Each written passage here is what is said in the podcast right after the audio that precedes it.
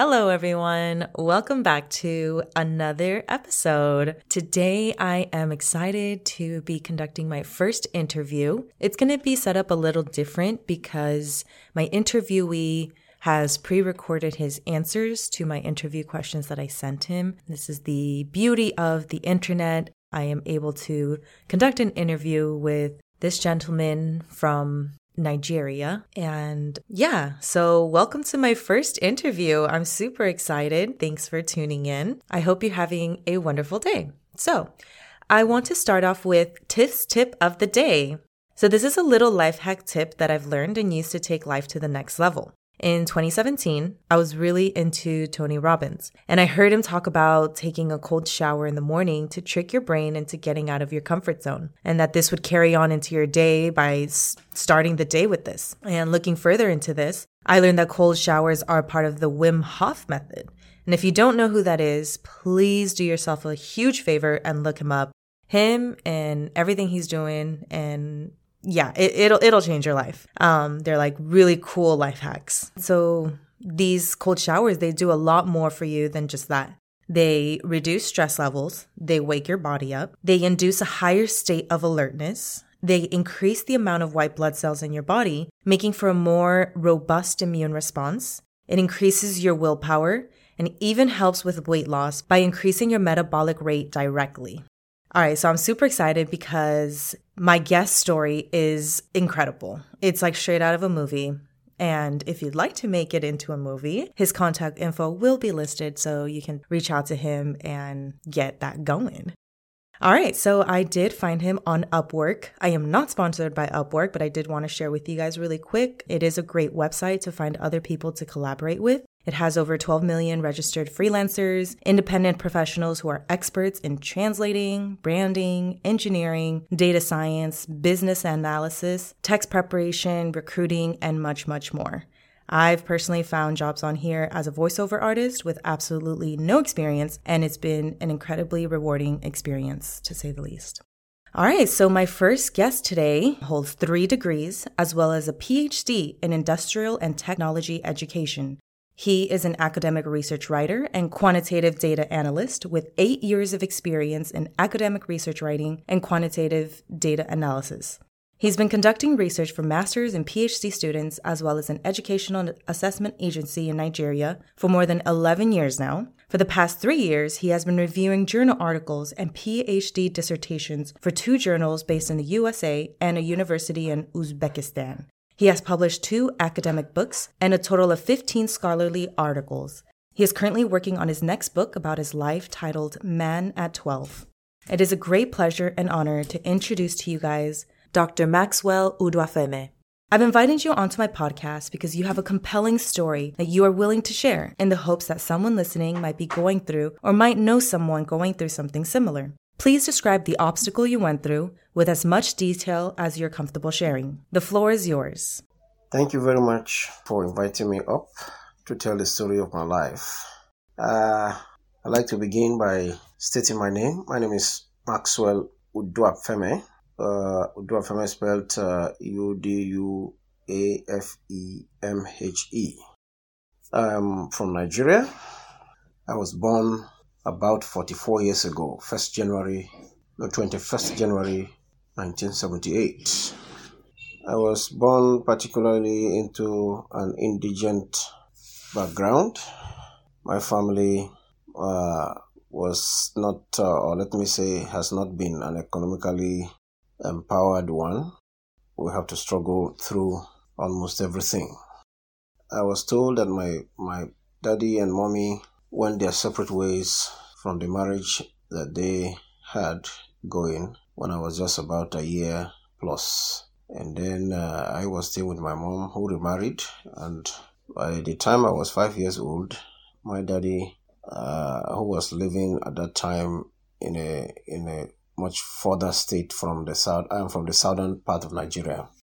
He was living in a one of the most uh, northernmost states about uh, uh, six to seven hundred kilometers away from my own state.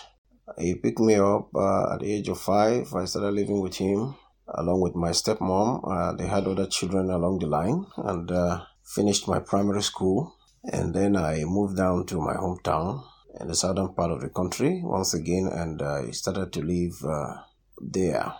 In 1990, I was 12 years old, and I uh, got enrolled by my grandmother into secondary school. This was before, uh, that was after my stepmother, who also had relocated down south uh, a year before. That was in, she relocated in 1989. I, I relocated in 1990. Uh, she uh, didn't so much uh, have much love for me. Uh, of course, uh, in our own African culture, we find it very common that a stepmother uh, wouldn't want to have much to do with her stepson.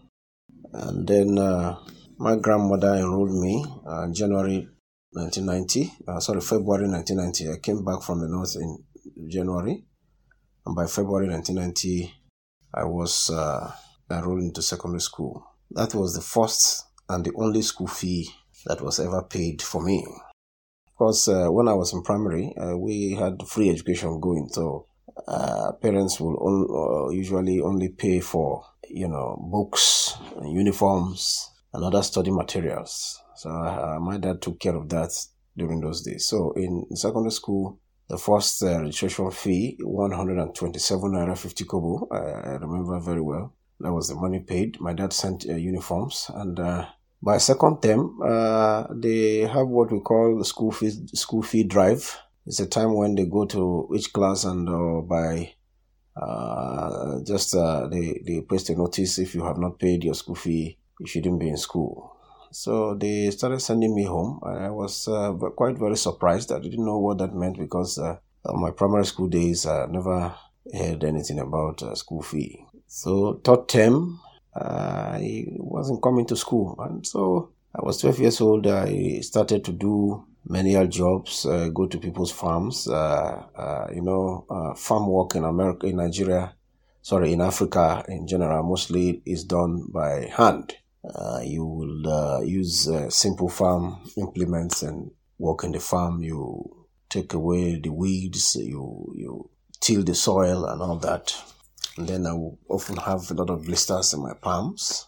And that went on, on, and on and on. And that was how I was always able to save my money and, uh, you know, uh, with my grandmom and then got to pay my school fee. This is how I went through secondary school and, uh, by 1995, I graduated. I was one of those who graduated. And I joined my dad back in the north, in that same state, in another part of the country where he was living, and uh, I stayed there. I was at home. I wasn't, uh, in, you know, gainfully employed. I wasn't going to school, and so uh, a friend of his, uh, who is late now, uh, I wouldn't mention his name for some reasons, based on the fact that I may, I don't know whether he would like it if he were here.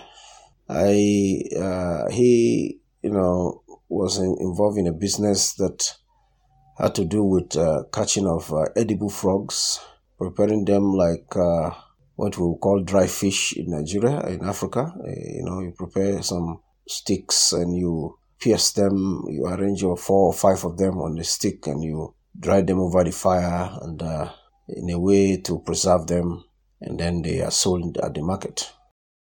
I got involved in that uh, 1997, 1998. Uh, by the close of uh, 1998, I had raised some reasonable amount of money, and I felt that it was high time for me to begin to pursue my education because I grew up. Uh, my dad worked in a hospital, a national hospital, and I got to see a lot of doctors, uh, nurses, and I loved to be a medical doctor at the time. And uh, and I saw that uh, in as much as I do not have uh, one any scholarship arrangement, I do not have uh, my parents are not able to send me to school.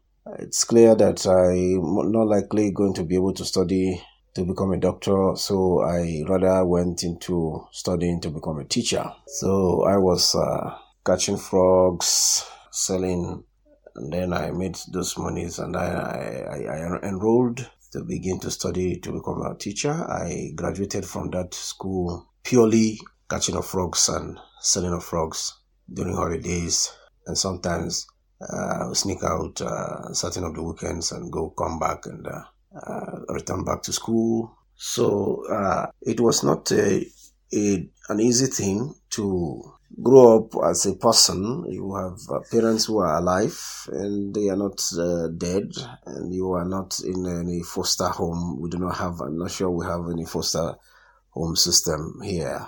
And then in those days, uh, there was little or nothing you hear about scholarships at that time the country was being ruled by the military. And it was towards the end of uh, my stay at home, that was 1998, before I joined uh, the College of Education. Uh, that was when the civilian government came on board. So it was not easy. It was a very difficult uh, time. Uh, you will not uh, Going to catch frogs had to do with you risking your life. You sleep in the open under trees, uh, blankets. You come up with uh, makeshift kind of blankets. These uh, uh, uh sacks uh, made of. these are the kind of sacks that we use in packing rice, packing beans, packing some food products, especially grains. Here in our country, this is what you use as your bed. This is what you use as your blankets. You basically roll yourself yourself into it as if you were uh, a log of wood or something. You have one one through uh, the legs and then one or the other one through the head, and you mesh the two together. That serves as your mat and at the same time your blanket. It shields you from uh, mosquitoes and any kind of uh, dangerous uh, other insects or animals such as snakes and, uh, and all that. Certain of the times, our lives uh, were in danger. I imagine if that, if the state of Nigeria now, if they, if, if what we were doing at the time happened at this time, I know all these bandits that we now have, uh, and Boko Haram and the rest of them would have just uh, made made an easy work of, of, of, us and maybe slaughter us or use us to demonstrate to their children or their apprentices how how to slaughter people. And then, of course, uh, despite all these challenges I went through, I made up my mind that uh, it was not going to be my story, that uh, the only education I would get would be the secondary school level. Of course, uh, I have moved up to the College of Education. The College of Education education is below the, the university degree. However, one still have to graduate from high school to qualify at that level. So at the time I was studying, at that level, when I now got into the university, I was basically no longer catching frogs because uh, I had acquired uh, a lot of skills, uh, could teach a lot of subjects. I was very good at uh, physics, chemistry, especially mathematics. So I became a tutor to uh, so many persons uh, visit their homes, uh, teach their children, prepare them for the next day, do their assignments, prepare them for exams, and that was how uh, that was how I was able to raise money and continue to fund my education. Wow, what an amazing story! My next question is: How did you cope slash deal with the pain that came with the obstacle? Uh, the challenge, of course, you must have observed uh, is that of poverty. Life experiencing a very difficult life economically. I put a lot of energy into self development and I ensure that I change the narrative with respect to the story that will be told of my life. I am a PhD holder.